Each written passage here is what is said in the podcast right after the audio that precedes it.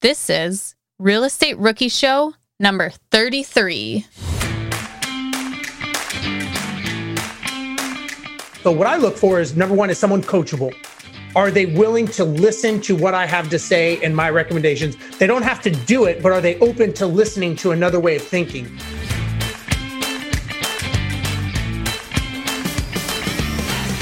I am Ashley Kerr, and I am here with my co host, Felipe Mejia. Felipe, I have nothing to harp on you today because I feel like I harped on Steve Rozenberg so much during this episode that I'm all spent. That's hilarious. You are really digging into Steve, your mentor, which I think is great because we have a great show today. We have a mentor and a mentee, right? This gentleman won 20 grand at the last Bigger Pockets conference through a partnership with Mynd. And Steve, his mentor, picked him out of 50 people to mentor him on an out of state investing property. And Steve talks about why he picked him as a mentee. And then Joe talks about, you know, earning and winning that mentorship with Steve. I think it's going to answer a lot of questions about mentee and mentor relationships. Yeah, and Steve is actually my mentor, and I loved getting to see him in action with another mentee and how they're doing an out of state deal. And, you know, they break down the deal, how the numbers work, but just the mindset stuff they get into is really great. So make sure you guys listen to the whole thing. At the end, they're going to tell you how to reach out to both of them and w- what they're doing with this out of state deal. Yeah, absolutely. Are current interest rates making you depressed about cash flow? What if it didn't have to be that way? Rent to Retirement has 2.99% seller financing available on turnkey properties. You heard that right. That's a seller financed 2.99% interest rate where the average cash flow is over $900 per month. They also have options where you can put as low as 5% down on multiple investment properties with no PMI. Rent to Retirement is the nation's leading turnkey investment company that understands what it takes to be successful in today's dynamic real estate market. Their reputation speaks for itself with more five star reviews than any other company on the Bigger Pockets website. Rent to Retirement offers fully turnkey properties that are newly built or renovated, leased and managed, allowing you to invest with confidence in the markets that offer the best returns. To learn more, visit renttoretirement.com. That's rent toretirement.com or text REI to 33777. Again, text REI to 33777. This show is sponsored by Airbnb. Did you know that I turned one of my first homes into an Airbnb? It's true. And it even helped me get the extra income I needed to launch my real estate career. So if you want to try your hand at making even more income with your property, Airbnb is the place to be. Your home might be worth more than you think. Find out how much at airbnb.com/host. Do you ever feel like your vacation rental sits empty too often, missing out on potential income? Look, you're not alone. Many property owners struggle with underperforming bookings and the complexities of property management. But here's some good news Vacasa outperforms other property managers in 92% of the markets they operate. They've helped homeowners like you increase their bookings by an average of 24%, turning those empty days into profitable opportunities. Want to see what your earnings could look like with Vacasa? Visit biggerpockets.com slash Vacasa, spelled V-A-C-A-S-A, and get a free personalized income estimate today. That's biggerpockets.com slash Vacasa. Steve, Joe, welcome to the show, man. How are you guys? Great. Thanks for having me. Doing well. Thanks for having us. Super pleasure to have both of you guys on. You guys are really excited to talk about how you guys know each other. So, can you guys talk about this contest that Joe won? Yeah, sure. So, Mynd Property Management Company, uh, who I work with, did a contest. They actually announced it last year at Bigger Pockets Conference uh, number one. And it was the $20,000 giveaway that we were going to give away $20,000 for an investor to use as down payment money when they purchase property. And so Mynd did a huge amount of investing in marketing and figuring out if this makes sense. Would this actually help an investor? And the everything pointed to yes. So we went down the path of now figuring out who will win this contest. And so I believe we had, I'm going to say about 2,500 entrants, people that entered from the Bigger Pockets conference and people from other channels that came in. And we basically just kept whittling it down and whittling it down through different, you know, criteria. And the final stretch was actually we got down to the last 50. And I, I wasn't really into it up until this point. And when it got down to 50, they said, Hey, we're going to give you this spreadsheet of all 50. And now we need to figure out who, who do we want? We need your help. So I looked in and I thought, okay, who, who would be someone that we could help as an investor that, you know, would benefit the most from this? I took that list, I got it down to about 20. And good old Joe's still hanging in there. He's still hanging on, on, on the list here. And the final 20, we said, okay, we're going to be doing a lot of videos with this person. We're thinking of doing a mini documentary. We're thinking of doing all this stuff. So let's make sure the person understands how to use a camera. Are they, you know, let, let's let's have them do like a quick five minute video or couple minute video intro of themselves, why they want to win, and those kinds of things. So we go down this list of the top 20. And I actually personally reached out to each 20 of the people I called them or sent them a text message so that they realized, like, hey, this is, you really did make the top 20. Now this is the next step. And everybody turned in their videos except one person Joe. and that person was out of the country on vacation with his family in Cambodia. And we almost closed it. And I was like, man, I can't believe this guy did not turn in his video. Like, I thought, like, this is the guy. Like, I'm thinking this could be the guy. And I get a phone call from him saying, "Hey man, I just landed. I got in from out of the country. If you give me the ability because it was it was either it was just about to close." Yeah.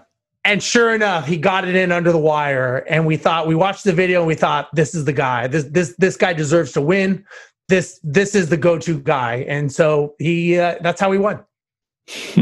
Well, Steve, first of all, I entered into that contest and I did, did not really? know that you handpicked the person. And I, I'm just wondering, can you please explain why why I was not picked? Yeah, I think you were too famous already. You were you're already too famous, Ashley.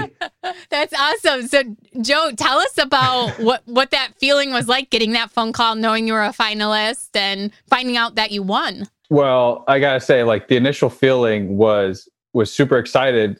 So I landed in San Francisco, plugged my American SIM card into my phone because I had a Cambodian SIM card in it. And I get all these voicemails. And so I'm going through them and I listen to it and it's Steve. And he's like, Hey, I'm following up on the email I sent you. And like, you're in the top 20. And at first I was like, Oh my gosh. And then he's like, he gave the date for the, the submission of the video and it was like that day. And I, like my heart just sank and I was like, what email? I go back and sure enough, it's in my spam folder and so I call Steve up and I'm like, hey, like I'll make a video right now in San Fran Airport, or if I can, if you give me till tonight, like I'll get home to Denver or visit my family and I'll, and I'll make a video tonight and get it to you in your inbox tonight. He was like, yeah, man. But I mean, the I, I, I entered never expecting that I was going to win. So it was just sort of, I heard it on the Bigger Pockets podcast. I think Brandon and, and David were talking about it on the way to work. And I had like 10 minutes before work. So I filled out the questionnaire and then I honestly sort of forgot about it because I never win things like that. So uh, yeah, it was pretty incredible to get to the top twenty. Uh, but uh, I had a couple more steps actually to get, to get through all the way to the end. But I will say, knowing that you entered and that we're both sort of, you know, Steve Steve is Steve is our mentor to both of us. I am going to hold that over you for the rest of your life because as you should, as you should, over you, Ashley. right, right, yeah. And I actually, the first time Steve and I ever talked, I had to message him on Instagram. He didn't even approach me, so. And yeah, I definitely am low on the totem pole. Joe, real quick, let me put in there, bud. So what were you doing in real estate before you won this? And what was your what was your plan to do with the earnings from this contest? Well so real estate prior to that we had my wife and i've had a rental that we had was, was our primary residence. The marine corps moved us and we kept it kept it as a rental. So we've had that for a few years. And then in 2018 i went on deployment to afghanistan while I was there, I started doing more and more reading about like real estate investing. I actually tried to buy a few properties while I was in Afghanistan. It didn't work out, and that's honestly probably for the better. Right. But I got back, and then so this is fall of 2019 when this contest. So I had just I was in the middle of the rehab stage on my very first BRRRR, a tiny little two bedroom, one bath here locally in Eastern North Carolina. So that would technically be my second investment property, and then yeah. So, and then my plan for the earnings was to wait to refinance that one and then do another BRRRR with that money. which is what we ended up doing. So, which I'm sure we'll get to later. Yeah. And Steve, do you want to talk about how the process first started with Joe once he was announced the winner? How did you become his mentor? What were the first steps there? Yeah, so you know, I really thought of this as a great opportunity with bigger pockets and, and Mynd property management to kind of come together. It's all about education, trying to help investors figure out this puzzle. And one of the things we wanted Joe to do was to be able to understand how to live in one place and invest long distance in another. And so that was kind of the strategy that we talked to him. And would you be open to this concept? If I coached you and mentored you through the process, would you be open? And he was all in. And so what we decided to do was we were going to fly to North Carolina and meet Joe in person. And he had two properties. He had one property that he was in the middle of rehabbing, he had another one that he was about to close on. So I thought, okay, why don't we go there? Let's meet Joe. Let's do a bunch of filming. We brought our camera guy with us, did a whole bunch of filming. Let's walk the properties and maybe I can give Joe some tips and some advice on the property that he's rehabbing now, on just things that I would do. And then let's go look at the property that he's going to buy and I'll give him my perspective. So we showed up in North Carolina, myself, Alex, and Dan, our camera guy, and we met Joe and met at the property. Actually, they they met Joe the night before. Mm-hmm. I flew in from another destination. And I came in and met them the next morning. And we went to the house that Joe was in the middle of rehabbing, walked it. I gave him just my perspective of what I would do differently with this property or just some tips and tricks of things that I thought. Joe was already doing a great job with it. He was already knee deep in this property. A lot of tips and pointers all on film. Then we went to the other house that he was in the middle of purchasing, which subsequently he did buy. And this was more of a work, uh, was going to be more intensive and then we ended up having a whole conversation on that. And then what do we do from there, Joe? What, what do we do after that? Before we go on, Joe, let me let me butt in here. I do have a question yeah. that I know that our listeners are going to want to know because we always give advice on how to be a good mentee or how to follow through or how to add value. But let me ask Steve. Steve, you had 50 people that you had to pick from. If it wasn't going to be Joe, what in your mind was your criteria to picking a mentee? Because I know that our listeners are all going to probably be close to Joe's spot and they want a good mentor. But what in your mind said Joe stands out? Well, first was not Ashley. No, just kidding. Great answer. first, Done. first and foremost.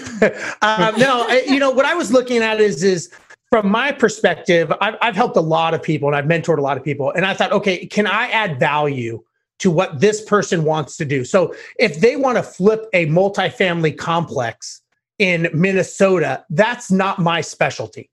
If somebody wants to buy something that I'm an expert in and that I know that I can help them, and are they open to doing what we needed them to do? Meaning, did they have the financial means to buy a property? And Joe had the financial means. This was helpful, but this was not the only money that he had to invest in real estate. So I can't help someone if they don't have the the assets and the tools. So what I look for is number one is someone coachable. Are they willing to listen to what I have to say and my recommendations? They don't have to do it, but are they open to listening to another way of thinking? And do they have the assets to get the job done? They don't even need to have done a deal yet. My thing is is I can teach anyone to buy real estate and as we hear this story, I mean, we we bought a piece of property. Uh, Joe and I did sight unseen. We can do all the mechanics, but do you mentally have the ability to do what I ask you to do, and are you going to stick to it? And that's that's what I look for in someone. And you can see by the words people say, right, their vocabulary and the words that they talk about, and their goals and their strategies. Is that something that I can help them with, or am I not the person for them? And that's why if I was looking for someone else, another Joe, I would say, can I actually add value in this person's life? Are they someone that we can help become a better person because of it? Or is this just going to be a waste and they may lose the house down the road? So that that's what I look for. Good. That's perfect. I think a lot of our listeners want to know that. They're, you know, a lot of them are probably starting out and they're like, how can I add value to a mentor? But not just that, you know, you have to be coachable right? And, and I feel like maybe Joe was that, right? He was probably coachable to you. You accepted the task because that's what it was. I'm sure you had to put in work as well, but you saw that Joe was going to reciprocate positively and take your words to heart. Because if not, you're just beating a dead horse. Well, yeah, and you know, look, at the end of the day, Joe is you know out there fighting for our country. I I think that he deserves, to me, uh, the respect to to give him my time. And if he's willing to do what I ask, I'm willing to do what what he needs, and I'm willing to step up and and do all the things. And Joe and I have had many many conversations about many things. But it's uh, to me it's important. If somebody you know it's not always one sided and it's not always some people ask for a mentor and they think just because they pay me money or they want to pay or whatever the case may be that that gives them the right just to do it. I, I don't need someone i want someone that's willing to do the work and that that has their heart into it that's more important to me than than any financial means in my opinion I love that. What is the structure of the mentorship now? So, how often do you guys talk? I mean, is it just um, a weekly meeting? Do you guys text? What's kind of involved with your mentorship agreement? Um, all, all the above. um, but uh, I would say the way it started. So let, I'll just finish when we went and we saw Joe at Camp Lejeune. I, I had the opportunity to talk to the military squadron, his squadron. A lot of people wanted to know about, you know, being an airline pilot as well as real estate and how it ties in. So Joe set up that I could meet and talk with a lot of the guys, which was really, really cool, just giving back. And then we we talked. Joe and I talked a lot uh, as far as what is the strategy going to be and how do we get this going. So we we kind of laid out the the footprint, and the the answer was is I'm not really sure how we're going to do this, but I'm I'm here. I'm here at your disposal. Let's just start the process. First, we have to figure out big picture. What cities do we want to invest in? Obviously, we are wanted him to invest in a Mynd market, preferably because that's something that we can help manage the asset and we can have boots on the ground, which came into play downstream. And so we started off with what cities does Mynd manage in, and are they investable to his goals, and do they align? Did you guys figure that out together? Like analyze each market together? Or is that something Joe went and did and then kind of brought it to you and you gave your opinion on? It was more the latter. Like he, Yeah. Steve would give me homework essentially that we would talk about, and then I would go put in the legwork and the effort, and then bring back. Steve knows now, like I'm a spreadsheet guy, so I'd usually bring him back a spreadsheet Yeah. with all my research, and then we would have coaching sessions that we would do uh, probably about bi-weekly about every other week a couple times a Yeah. month and then we'd And- talk through sort of what his taskers for me had been and what the, what was the next steps actionable items Yeah, and, and what I wanted him to do was I wanted him to basically prove to me why he wanted to invest in a certain market, explain to me why that made sense to him. And it wasn't an emotional decision that the numbers were dictating the deal. And then we had to go through, okay, now that we know what market and that aligns with his goals, now we got to figure out the strategy and then the tactic of the actual property. So we, you know, we did it backwards. And every time that we would talk, I would give him homework and some of it was kind of a little bit off center where he had to actually figure out where does his time go in the day because he's not able to analyze the deals so then we had to figure out okay where's your time going? Why do you not have time? And so a couple of these even though it's like a karate kid right he's waxing the car he doesn't understand why he's waxing the car but it helps him downstream. So when he was able to understand where his time went he was able to all of a sudden segment that off to be able to find deals and be focused when he's looking and it's not a sidetrack. So using leverage and a lot of other things are, are part of what I wanted him to learn. Steve, what's your advice for someone who wants to do the same thing? They want to figure out where their time is going. What's something they could do for that? Yeah, I used to have a hard time understanding this process because it's it kind of is like sand, right? It just drips away. The best thing I would advise someone to do when they're trying to figure out a lot of people are very reactive in their day, meaning the day is gone and they don't know what they did and why they did it, but they know they're tired and they know they put out a lot of fires, is to start tracking. Like if you want to figure out where your money's going, you go on a budget and you start writing down all of your money. If you want to go on a diet and lose weight, you start tracking down what you eat. If you want to see where your time's going, start writing down from the time you wake up to the time you're done with the day, write down everything you do.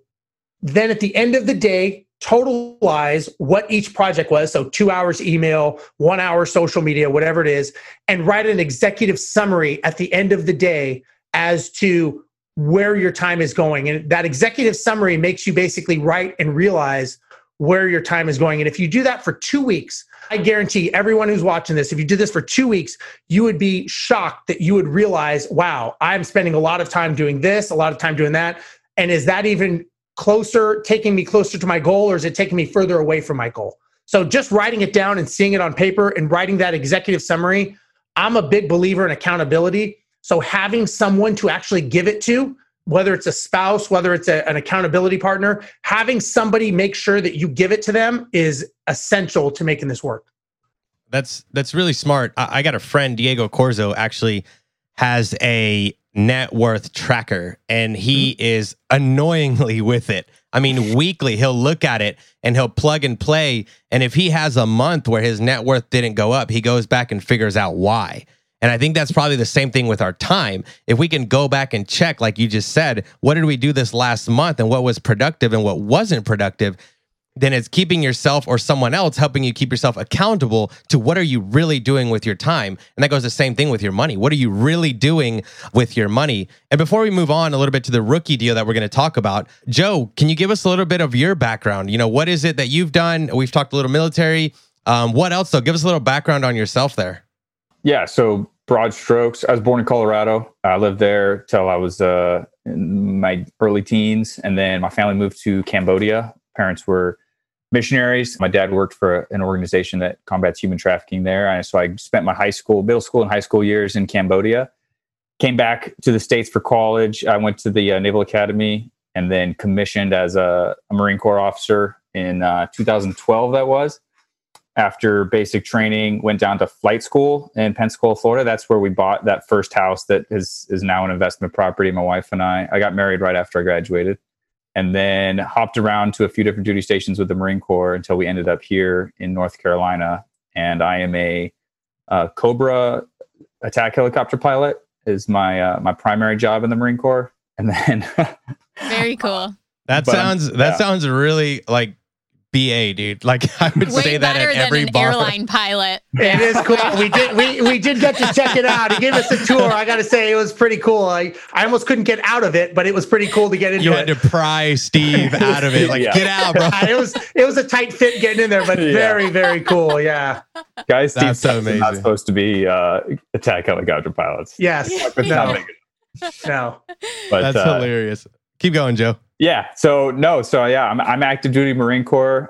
Actually, getting ready to deploy here shortly in the next couple months, and then uh, I sort of keep all doors open at all times. So whether or not I stay in the Marine Corps till 20 years or or I get out and do real estate investing full time, I sort of just keep all doors open and, and keep going towards my goals. But the eventual plan is to get out and do you know do real estate full time. But for now, I'm very much enjoying my job in the Marine Corps. Although you know the, the longer you stay in, the less fun stuff you do and the more paperwork and desk stuff you do. So I think at the point where it's no longer fun and I'm no longer enjoying it, that'll probably be the point that I that I get. And out. what you're doing is building that option for yourself so that when you are ready to retire, you can with real exactly. Estate. And exactly. you know, I think one thing to point out here is while we were in North Carolina, we had a really good conversation and, and we got it on film too of talking with Joe and his wife about this is something that I think is important for all rookies out there getting into real estate is making sure that you have alignment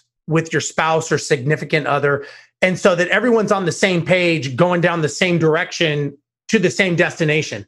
And you know she had some concerns about joe getting out of the military and, and going into real estate full time and we kind of talked it through. And, and i i don't know joe maybe we'll see how i don't know how it was when, after i left but at the time when we talked it through i think that it, it really was, I thought, a great conversation of understanding the other person's side who's not, she's not really into real estate like Joe is.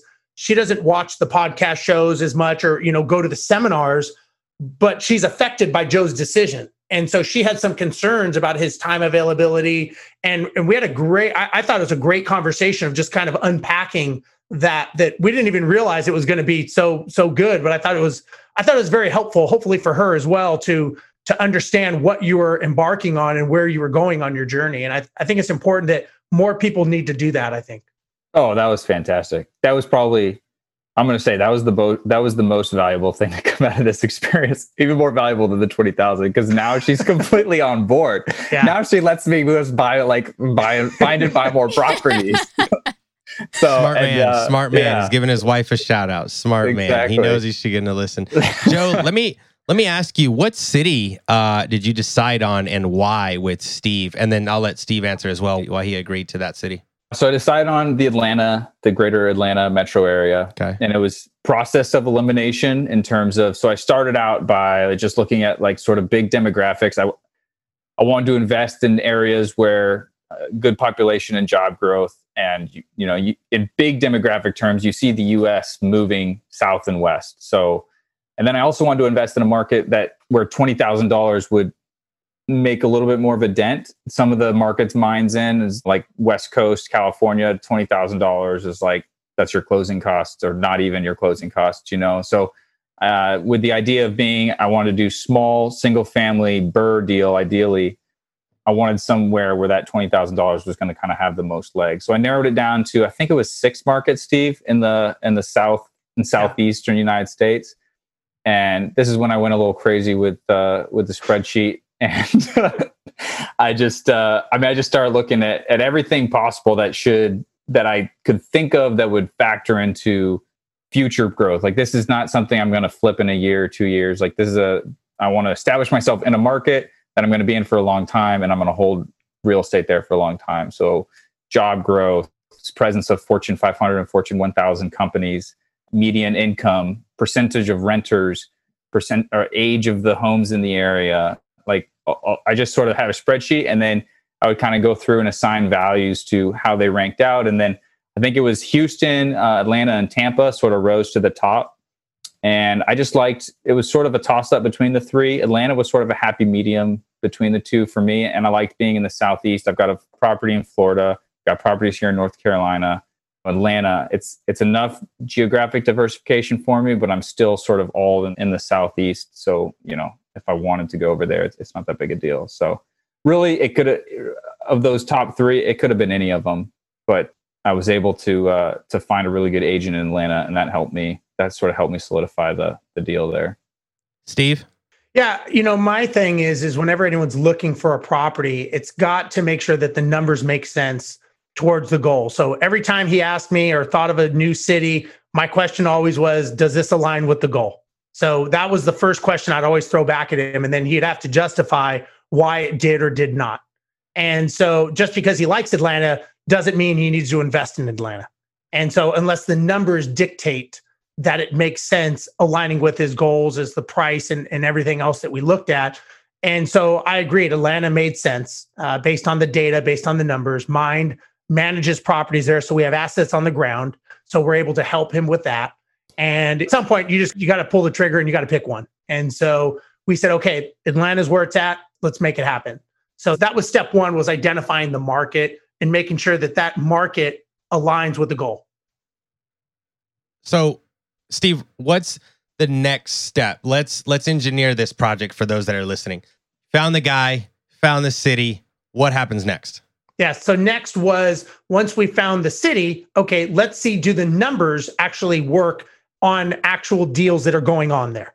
So what are the non-negotiables that you have? Is it equity capture? Is it, you know, he wanted to BRRRR the property, so we had to look at that ratio of what he was going to get it for, the hard money, how he was going to acquire it, what he was going to do next. And so we went through that mental mathematics on these deals. So he had, I think he had what, Joe, about 12 deals on the spreadsheet that matched what Yeah. criteria was good for you. And that what's important to understand here is just because this works for Joe, this may not work for someone else because the numbers may not make sense towards their goals. If Joe had a three year window that he wanted to get in and out, this Atlanta may not make sense. It may be a negative geared high appreciation area as opposed to what Atlanta did for him. So just because Joe's in Atlanta, I don't think everyone needs to rush to Atlanta if it's not aligned with their goals. And that was the one thing that was vital that I made sure that he understood. And then of the cash flow, equity capture, other variables, which one is the most important? Because you're not going to get all three. So then we he had to split up and say, okay, this one I'm capturing this much equity, but I've got a lot of rehab costs. And what are the days on market? So I told him, you know, we need to look at these variables. You may buy this property thinking days on market are five days, but maybe it's really 60 days. So we need to think of all these variables in the new city that we're in and in that sub market in because Atlanta's a big city. Now we started digging into where in Atlanta Mhm. because just like all cities, they have high areas and low areas. And what we had two deals fall out because Yeah. of other stuff. So we had to kind of keep massaging this to make the deal work. Yeah, we we went under contract twice and then pulled out of both of them. Those good learning experiences, though. Yeah. And why did you pull out of them? Well, ins- uh, inspections for both of them, uh, which is why I highly, highly recommend getting an inspection done. I don't, I'll never buy a house. I, one of my first deals here in North Carolina, I didn't get an inspection done, and it cost me money, and I'll never not do that again. And it saved me on two deals in Atlanta. One of them, it had rained all weekend prior, and it hadn't rained in like three weeks there. And when the inspector went right after the rain, we found out that the the basement was flooding, and we would essentially have to like regrade all of the all of the around it, and it just blew that budget out of the water. And then the other one just found a lot of stuff in terms of it would need to be like rewired and replumbed stuff that my agent hadn't seen on walkthrough. So once again, it just blew the budget up. We went back to the sellers. We're like, hey, this is what we found. Like requesting to drop it to here. They didn't want to. So we're like, okay. But if I hadn't done the inspection, then it would not have been a good deal at all. So And I think part of this too was assembling the team. So Yeah. now Joe and I have neither been to Atlanta still. And so assembling the team of getting the realtor and Joe ended up finding uh, on Bigger Pockets, found a realtor in the forums.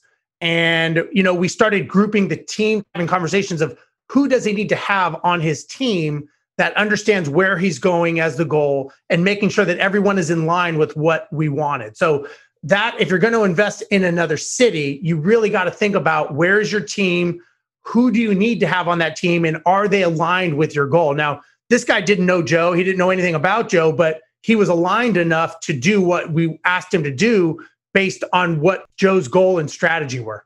Yeah, and and the learning experience too. I mean, I by no means did this without many missteps, but the learning experience was assembling that team. Like, I think people they don't want to feel like they're a burden on people, so they want to wait until they have work to do for somebody to like bring that person in, right? But what I learned through this experience is like it's okay to reach out to people to be like, this is my plan. I'd like to bring you like ask them some questions, make sure they're a good fit, but then bring them on board because the very first deal, although we pulled out because of the inspection, I, I never would have bought that deal if I had been talking to who's going to end up uh, managing the property for, for me. If I've been talking to the property manager at the time, because I would have found out from her that the rents that myself and the, my agent were projecting for that were completely unrealistic. So I should have had, you know, that property manager on board, even though I had no work for that property manager yet. I should have had them on the team earlier. And that's why when we bought in the area we did, it was with you know a lot of injects from from the property manager That's a really good insight. That's a really good nugget that people should go back and kind of write down. You know, that property manager is super crucial and they'll give you information that you didn't even know you needed. But earlier, Steve said that you found your agent on Bigger Pockets. Anyone can actually go to biggerpockets.com forward slash agents to find a top agent in the market where you want to invest. So that's kind of how you found your agent. Is that right, Joe, for Atlanta? yeah i i did a little bit of a more roundabout way because i wanted to sort of know about the market and the submarkets, like steve was talking about so i spent like half a day just reading through the atlanta sub forum and i don't know if people know that but bigger pockets like most metro areas have sub forums for local investors so i, I read through like five or six pages worth of, of forums on the atlanta market and you see the same names start to pop up, right? And so, you know, I sort of identified a few people that were agents that obviously had very intimate knowledge of the market and were offering really good advice. They mentioned working with out of state investors and stuff. So I reached out to a few of them, had some phone calls with them, and then picked the one that I felt like most aligned with my goals. After It's not to hard Steve. to go on the bigger pockets forums and find great realtors. They're the ones that are sitting there talking about the area. They're the ones interacting with out of state investors, answering questions. They're just really active on bigger pockets. And if you go to the forums and you just type in your city or the city you want to invest in, it'll pull up all the forums and you'll see who's talking, who's answering questions, and it's going to give you a good idea of who you should work with. So I, I agree that biggerpockets.com forward slash even agents is a really good place to find uh, really good realtors in the area you want to invest in.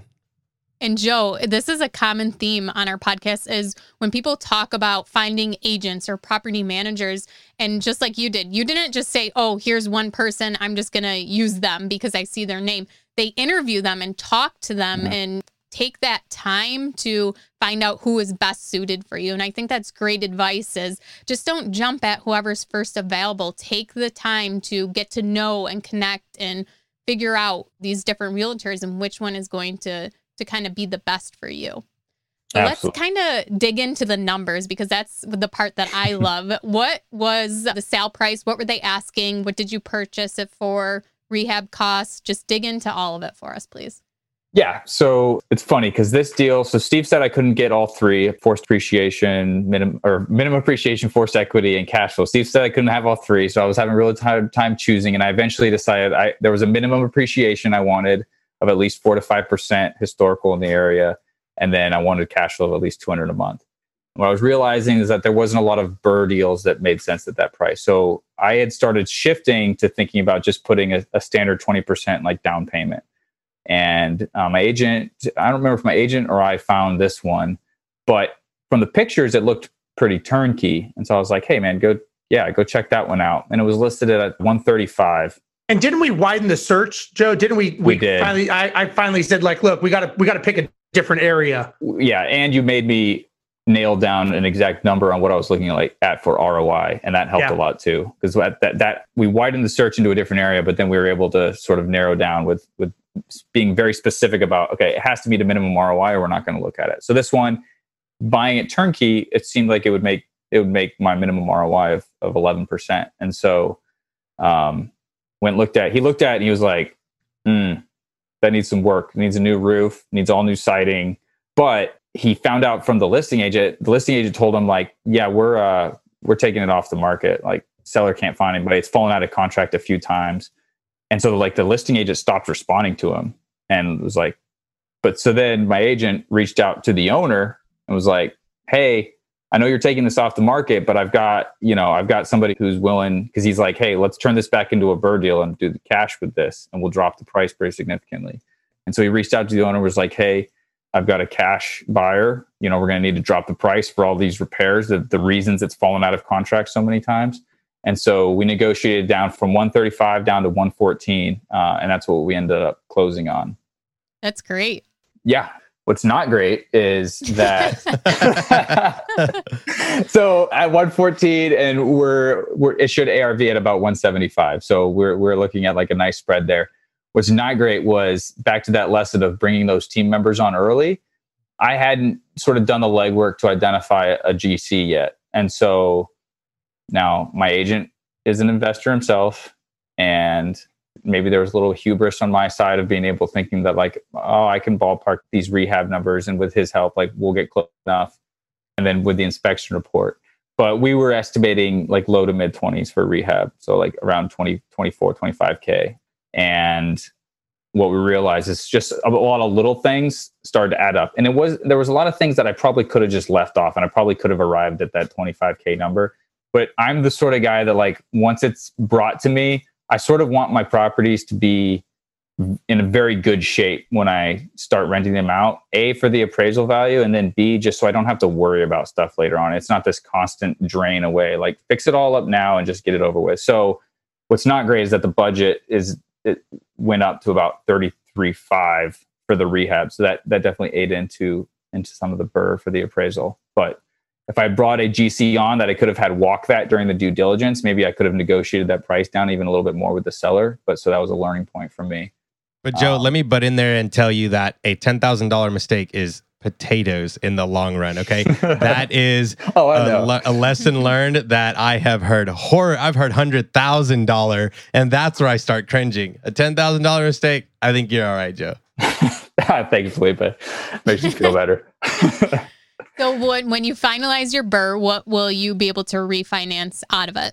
Will you be able to get everything out? No, I won't get get everything out. Honestly, I mean, I know that's like the ideal BRRRR, but I, am perfectly happy leaving five, ten thousand. Honestly, if it meets my ROI, right? So my mm-hmm. and then I, then I'm happy leaving money in it. And so this one, depending on the LTV, I, I BRRRR out of it, and that's going to really depend on lending conditions because I've I've started to search around. I can't really find anybody that's going to cash out refi at 80% LTV at, at, at very good interest rates. So I might take 75% LTV. And at that point, I'll leave about 12,000 in the deal, but my ROI will still be 20%, which is almost double what my minimum required ROI was for the deal. So, But let's be clear on something as well, Joe, for our listeners. It's not that you're losing any money. And No, it's not, no. it's, you know, I don't want people to think, oh, he's going to lose 5% because he's only getting 75% of his money back and it didn't work and it's a, it's a terrible deal. That's not how that works, guys. He still has that money. It's just sitting in his property. And that positively affects his cash flow because his mortgage payment is now not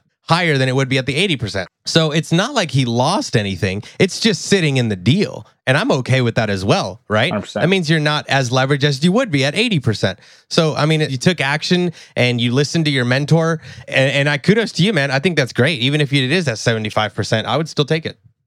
Yeah, I think that's a great point. Uh, Yeah, I think what's also important for people that are trying to get into this is what Joe did is he's setting, and this is what we talked about. We're setting up the form to duplicate this process over and over again. And I told Joe, I said, I want you to be able to buy a property in every state that you want to using this methodology we're doing. So a base hit still gets you around the field and you'll still win the game.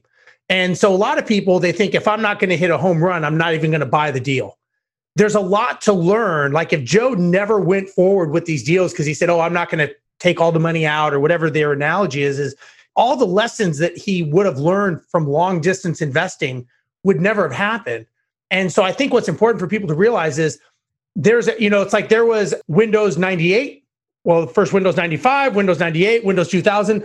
Every time is an improvement. And what Joe's doing is he's refining his system which is what I want people to understand is all you're doing at this is you're just making your processes better and better so that eventually I told Joe I said I want you to be able to buy five properties in five different states at the same time by using this system.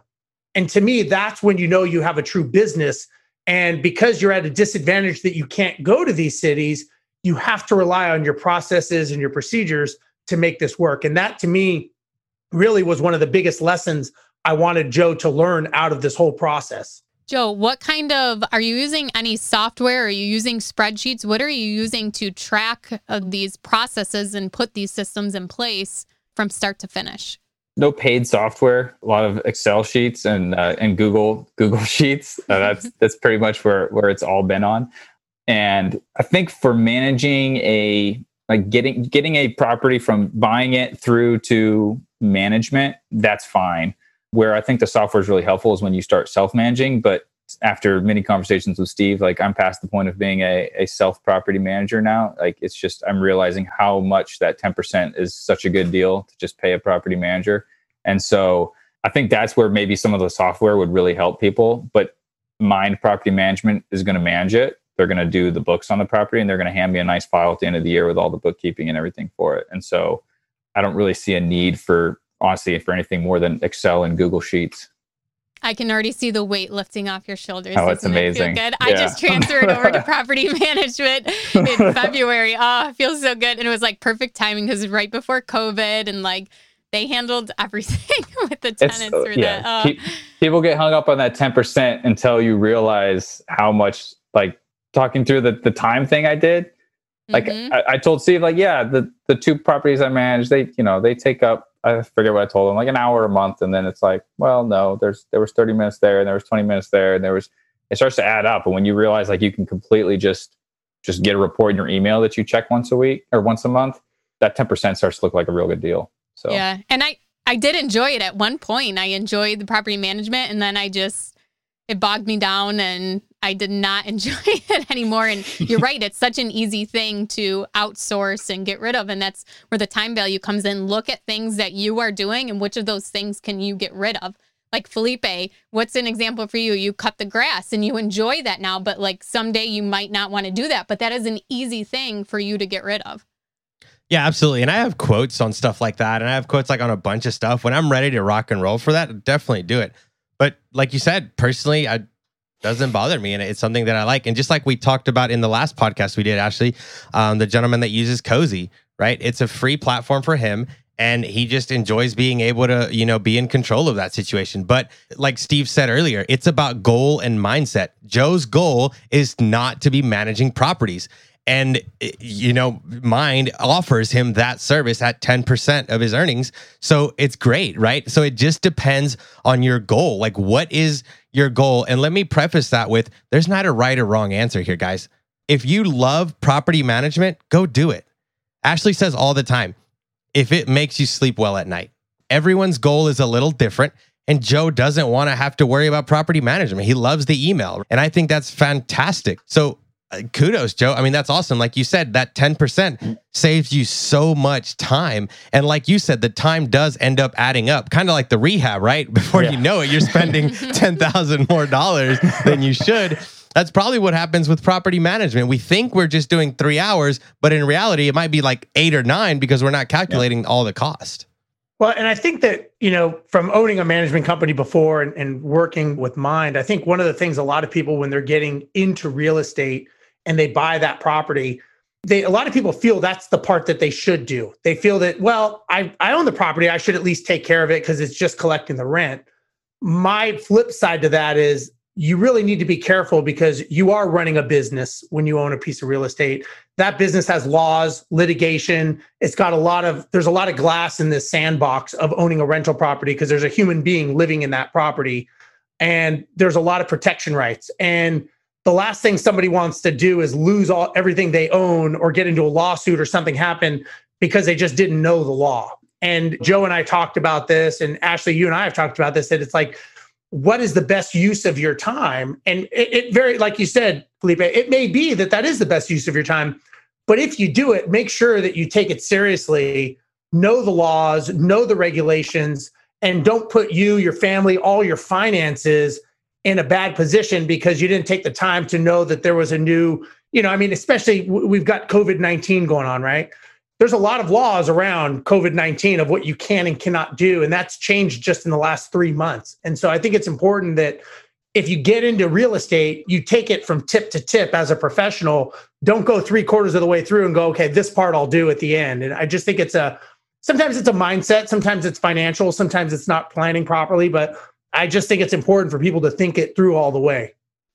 Agreed, 100%. It's all it's all like you said, building the standard operating procedures and how to be successful that directly positively affects your goal. And, and in certain situations, that's one way, and certain the other. Joe, I think you're absolutely right with what you're doing with handing it over to a property management company and worrying about Joe's next homework, or I'm sorry, Steve next homework for you to go get five deals in five different places. And the last thing you want to be worried about is a tenant that's locked outside of their house at three in the morning. Yeah, especially when I'm overseas deployed in another country, the Marine Corps. So. Thanks for your service. Thanks for what you're doing, man. It keeps us I all safe. So seriously, support. thank you. Let's move on to what happened. What's the numbers? Wrap up that property for us. So renovation should complete next week and it'll come in the change order. I think we only had one change order, so that bumped it from 32.5 up to that 33.5 I mentioned for the uh, the rehab. And then I haven't really found any good deals on seasoning it or on refinancing it inside the six month seasoning period. So I think I'm just going to wait and allow it to season a little bit appreciation seems to be taking hold in the neighborhood. And so I think there's a couple properties on the market right now that if they sell between now and, and when I'm going to refinance, it'll it'll bump up my ARV a little bit. So just gonna let it sit for a while, turn it over to property management in August. And then yeah, probably this fall, later this fall uh, or the winter, then I'll refinance out of it. And you know, I, I would say to people watching, I think that you know we're in a we have a certain uh, window in time right now with with everything going on, and there's going to be a lot of deals in place coming very soon with with pricing. And I think this is the time that you know watching this show, watching the other shows, being involved in bigger pockets. This is when you sharpen that mental axe before you start swinging. And I think pretty soon, having everything, knowing what your goals are, knowing the strategies and the tactics you're going to use by really thinking this through, writing it out, having a mentor, getting on bigger pockets, doing all these things so that when the right deal does approach, whether it's locally, whether it's out of state or even out of country, you know exactly what you're doing. And, you know, everyone's going to be pretty soon, you'll see everyone's going to be running away from real estate because prices will start falling. That is the time, in my opinion, that more wealth will be created probably in the next 18 months than has been created in the last 10 years. And that's going to be caused by people that did not run their businesses correctly and didn't think things through to have the right strategies in place. So I think that, like I told Joe, I'm like, I want you to be ready to be able to purchase five properties when you're overseas. I mean, this deal, maybe Joe, you can tell them where you actually signed the documents on this deal because this shows this shows a true business model. So t- tell them where you were when you when you signed. I was out in the field in the tree line, as we like to say in the Marine Corps, uh, doing a field op. When so this little guy right here is, you know, other than Steve, my my MVP because uh, I pretty much did this entire deal on this to include. Yeah, I closed on while I was out out training. So well, you just led us into our next segment there, oh, Joe. Man, look our at next that. What a good segue. but now you can't use those answers. So So aside from Steve, yeah. Oh man. Plus, we don't want it to get to Steve's head, you know, that he's Ah. an MVP. Yeah.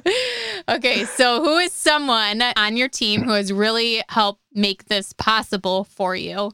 And we call this segment the MVP. MVP. That's right, Joe.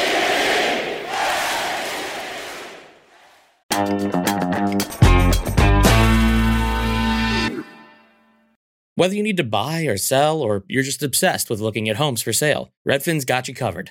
Redfin updates their listings every two minutes to help you see new homes first. And they give you personalized recommendations based on the homes you like, so you can find the home that's just right for you, whether that's a cabin, a craftsman, or a castle. With the top rated Redfin app, you can favorite homes, share listings with others, and schedule tours, even the same day, with a local Redfin agent who can help guide you through the whole home buying process. And if you're looking to sell, Redfin agents have the experience to help get you the best price possible for your home. That's because they sell twice as many homes as other agents. With a listing fee as low as 1%, Redfin's fees are half of what others often charge, which means you'll have more money to put towards what matters most to you, like your next home. In fact, last year, Redfin saved home sellers $127 million. No matter where you are in your real estate journey, Redfin can help. Download the Redfin app to get started today.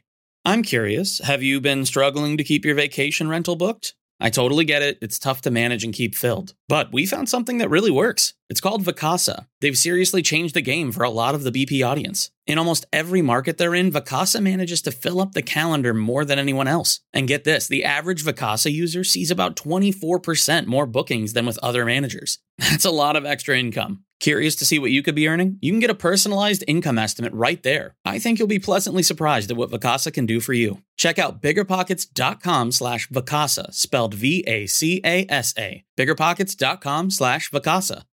I used to think working from home was the dream until it wasn't. Between the distractions and the solitude, I was struggling. But then I discovered Industrious Office, and honestly, it's been a game changer. Every day at Industrious feels like stepping into a zone of productivity. The high speed internet never fails me during crucial moments, and the workspace? It's not only stylish, but designed to boost your focus and creativity. Plus, the daily breakfast and endless coffees are super cool. Meeting other driven professionals right where I work has not just expanded my network, it's inspired me. It's amazing how being around other focused people can push you to achieve more, you know what I mean? If you're looking for a sign to change your workspace, this is it. Check out Industrious by visiting biggerpockets.com slash industrious. Then click join now and use the promo code POCKETS to get a free week of co-working when you take a tour. That's biggerpockets.com slash industrious and use promo code POCKETS after clicking join now. Experience for yourself how the right environment can change the way you work. Industrious. It's where your best work happens.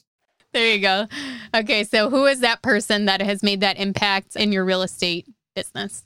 So not Steve. Can't pick Steve. Yeah, try and think of someone else. Yeah, we already talked enough about Steve. Yeah. I've got yeah. I've got a good MVP. Nick Fitzpatrick, my agent that I found on Bigger Pockets. He's been he's been awesome. He was flexible. He took the time to really ask me about my goals and make sure that he was completely understood like what I was looking for and the, the objectives I was trying to hit. Completely responsive in terms of drive like dropping things, driving out to a property, giving me the pictures and the videos. Like he's worked with out of state investors before and it shows. He's emotionally in tune with people investing and people buying a house too. Cause he was like, he made, he, he had a, like a heart to heart with me after we fell out of the second one. Cause I was feeling a little bit down and he took the time to be like, Hey man, like you still good? Like, are we still, let's, let's reevaluate. Like, let me know where you're at. Let me know what you're thinking. So he's just great guy he'll work his butt off and he's got a good team there too in terms of because he is an investor he's got different contractors and subs and stuff like that so yeah What are some things that you could, for someone who's looking to find an out of state realtor, what are some questions that you asked him kind of during Mhm. that initial interview process? Yeah. So, I mean, the first question was, have you worked with out-of-state investors? Yes. Okay. What like what kind of deals did, have you done? And I try not to to put leading questions there, right? So just to kind of see like what he comes. He's like, well, I do. I've done BRRRR deals with out-of-state investors. I was like, okay, perfect. I asked him in terms of where he was located, how would he be able to get to these areas quickly uh, around Atlanta, the neighborhoods we were thinking of it's one if if he's living on a suburb on the far north side of the city and on the I want to invest on the far south side of the city, like he's probably not going to want to drive down there all the time. So uh, location, especially in a massive metro like that, is probably important as well. And then I sort of gave him what my goals were, and then I t- asked him to tell me like what areas of Atlanta do you think meet these goals and and explain to me why and that sort of allowed him just sort of like free talk in terms of me getting a feel for is his knowledge of the area you know really in depth i mean he could have been blowing smoke he wasn't but it allowed me him to just sort of free spiel and uh, me get a feel for like does he know his stuff that's great. And I think just that you found him on the Bigger Pockets forums and that he knew what a BRRRR deal was. I mean, a yeah. lot of real estate agents don't even know that. But thank you for sharing today's MVP. And Steve, we know is also your MVP. So recognize him a course, little Steve. bit. But you can find out more information about the MVP at biggerpockets.com rookie 33. And let's move on to our next segment. Felipe, do you want to take us into that? So the next segment of the show, Joe and Steve, is called the Rookie Request Line. You can reach us anytime at 1 888 5 Rookie to leave us a voicemail, and we might use it on the next show. Joe, Steve, are you guys ready? Ready. All right, here's today's question. Hi, guys. My name is Ollie Solomon. I'm from San Diego, California, and I feel like I'm in a rut. I've been watching podcasts for maybe the past year and attending webinars and reaching out to people on bigger pockets. And I even put together a platform on Excel to analyze deals. But I feel like there's a next step I should be taking, and I'm not really sure what it is. Do you have any suggestions? Thanks. Steve, you want to start? Or yeah, Steve. Yeah, I would say I would. Yeah, I, it's one word. It's called action, right? So a lot of times we hide behind going online, going on bigger pockets. I didn't hear anything about what action he could be taking. Action could be actually making phone calls to sellers, knocking on doors, doing actual things to make an improvement on where he's at. So, my advice would be come up with a plan, right? Really sit there and say, what do I want my life to look like as a result of owning real estate? What is my end goal? And once you know what that is, it could be a certain amount of assets, it could be a certain amount of cash flow, but really take the time and figure that out. Once you know what that is, now it's a matter of opening the front door, walking down the steps, and, and making it happen. And a lot of times we get so caught up in spreadsheets and conversations that we never actually just get it done. And Joe's a great example. Joe Joe had the spreadsheets, but Joe was out there doing all of his homework, taking action. And that's the biggest hurdle most people have to overcome. It's like a, getting a locomotive to move down the tracks. You just got to get that momentum going and once it goes it'll it'll happen. Getting that action going is the hardest thing. Yeah and i'll uh, add to that by saying you know i may have done this deal completely virtually you know i've never set foot in atlanta and and whatnot but for that first deal there is if you're having trouble getting started there is something to be said for physically meeting with somebody who's going to push you into that action and being held accountable. I think what that looks like in many cases is finding that investor friendly real estate agent and then actually taking the action of going and looking at houses with them. What that did for me when I when I did my very first BRRRR deal, because that was sort of what got me into that first step. Because I also sat around for a while, did a lot of reading and research before I ever did my first BRRRR deal. But it wasn't until I realized, like, I went and met an agent, started walking through houses, and then realized, like, well, I'm this person is doing this stuff for me, and like, I I don't want them to work for free right? And so that and that like putting a face it's it's easy to like oh yeah i meet with somebody on the bigger pockets forums or we or we message on instagram and it's like oh we connected. But sometimes for that very first deal maybe what you need is go meet that person who's going to let you achieve or help you achieve those objectives and realize like they've got a living to make and if you feel a little bit of responsibility for not wasting their time maybe that's what pushes you into that next step and just putting in those low ball offers. Yeah. I mean, Put you in might those offers. deal. Just practicing putting in offers in, you'll get something. If you're not finding deals, you're he's obviously analyzing them. He's got his per- spreadsheets, and if you're not confident that it's working based off the purchase price, then lower your offer so that the deal does work for you. Well, and I think the challenge is, is people do what they should, not what they must. And so if he had an account, if he had someone holding him accountable and said, hey, by next week, you better have 50 phone calls made. He would probably make those phone calls. If I said, if you don't do it, we're done talking. That's it. He'd probably get them done, right? If it was like, well, maybe you should, but you probably got stuff to do and you're in San Diego, so you can go hang out. Maybe you should, maybe you shouldn't. It's not a priority. And so when your should becomes a must, that's when action starts coming into play. So it's just, it has to move up on the priority list to make action actually happen, in my opinion. That's great advice, Steven. Steve actually did that to me on the time blocking thing. He told me if I didn't write down my time every day, he was not going to talk to me again. That's right. yeah. And you got it done, Which- right? But you got it Yeah. Done. And now it's like, geez, what a big regret. I should. Yeah.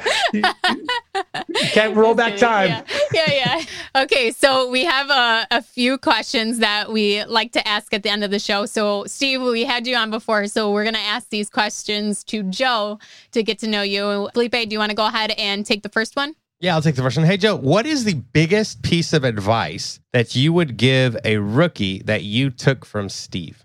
I think the biggest lesson learned, and we've sort of touched it multiple times, but just to make it concise, is you got to build the team, and that and that goes not just out of state real estate investing, but that's for local real estate investing. Like everybody's got, most people have a W two, and even if you don't have a W two, you don't know all the aspects of what there is to know about investing in real estate. So if if people are looking for next steps, you should be looking at who do I need on my team and how am I going to get them? And that goes for deals in your local area or deals out of state. Thank you for sharing that. Um, I think after listening to this episode, a lot of people are going to be looking for a mentor and someone to help them get that first deal done. And I think even just throughout the show, you gave a lot of advice as to how to add value to your mentor and how to be a good mentee.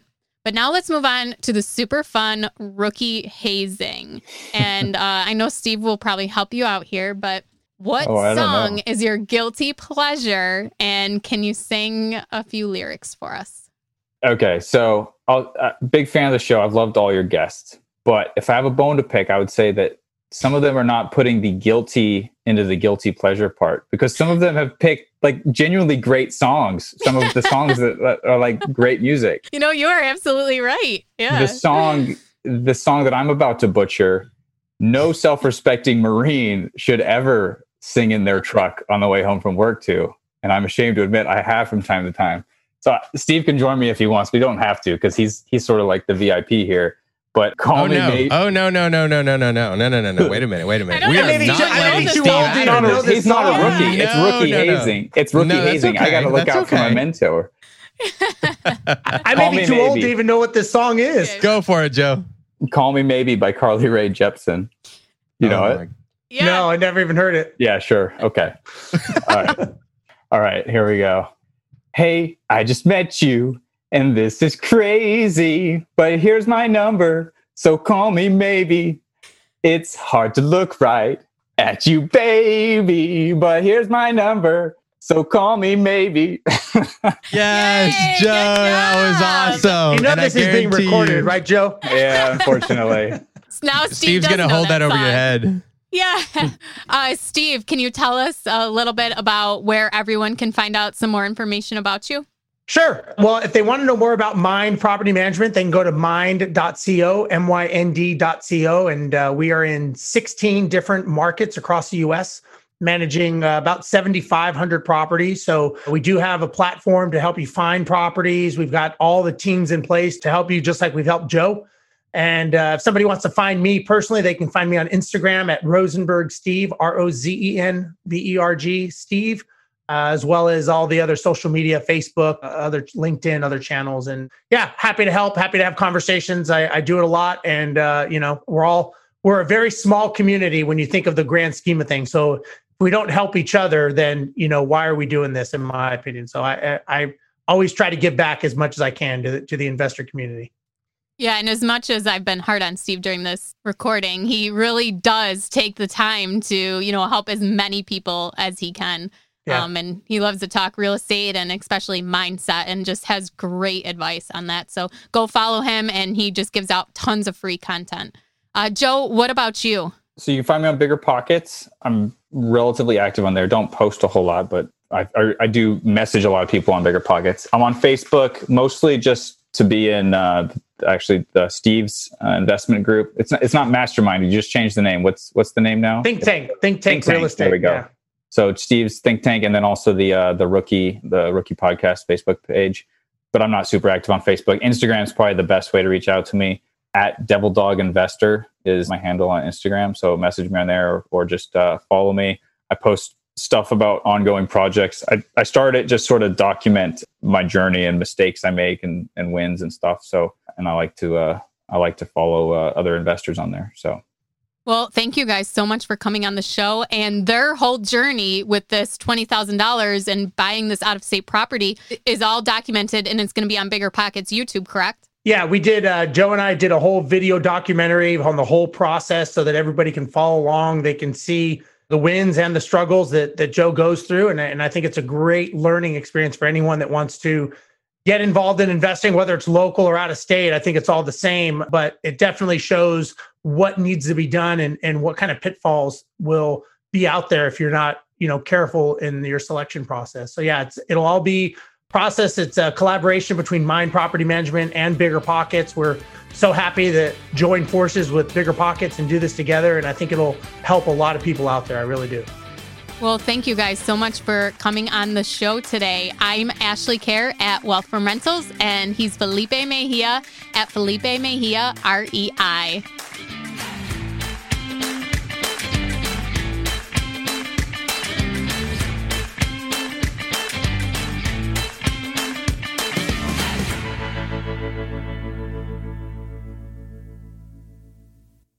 Getting started in real estate can be daunting. There's so much to know, obstacles to overcome, lessons to learn, and risks to avoid. It can all be so overwhelming. If you're feeling motivated to invest but too overwhelmed to take action, here's some advice. Take it one step at a time. And here's some good news for you. The Rookie Bootcamp is starting on May 20th, and Tyler and Ashley will be guiding you through each and every step until you're the proud, confident owner of your first investment property. Through eight action packed weeks, they'll guide you step by step through those first questions, decisions, and obstacles that every beginner investor must overcome. So if you're serious about becoming an investor this year, head to biggerpockets.com slash step and join us in the Rookie Bootcamp. See you there.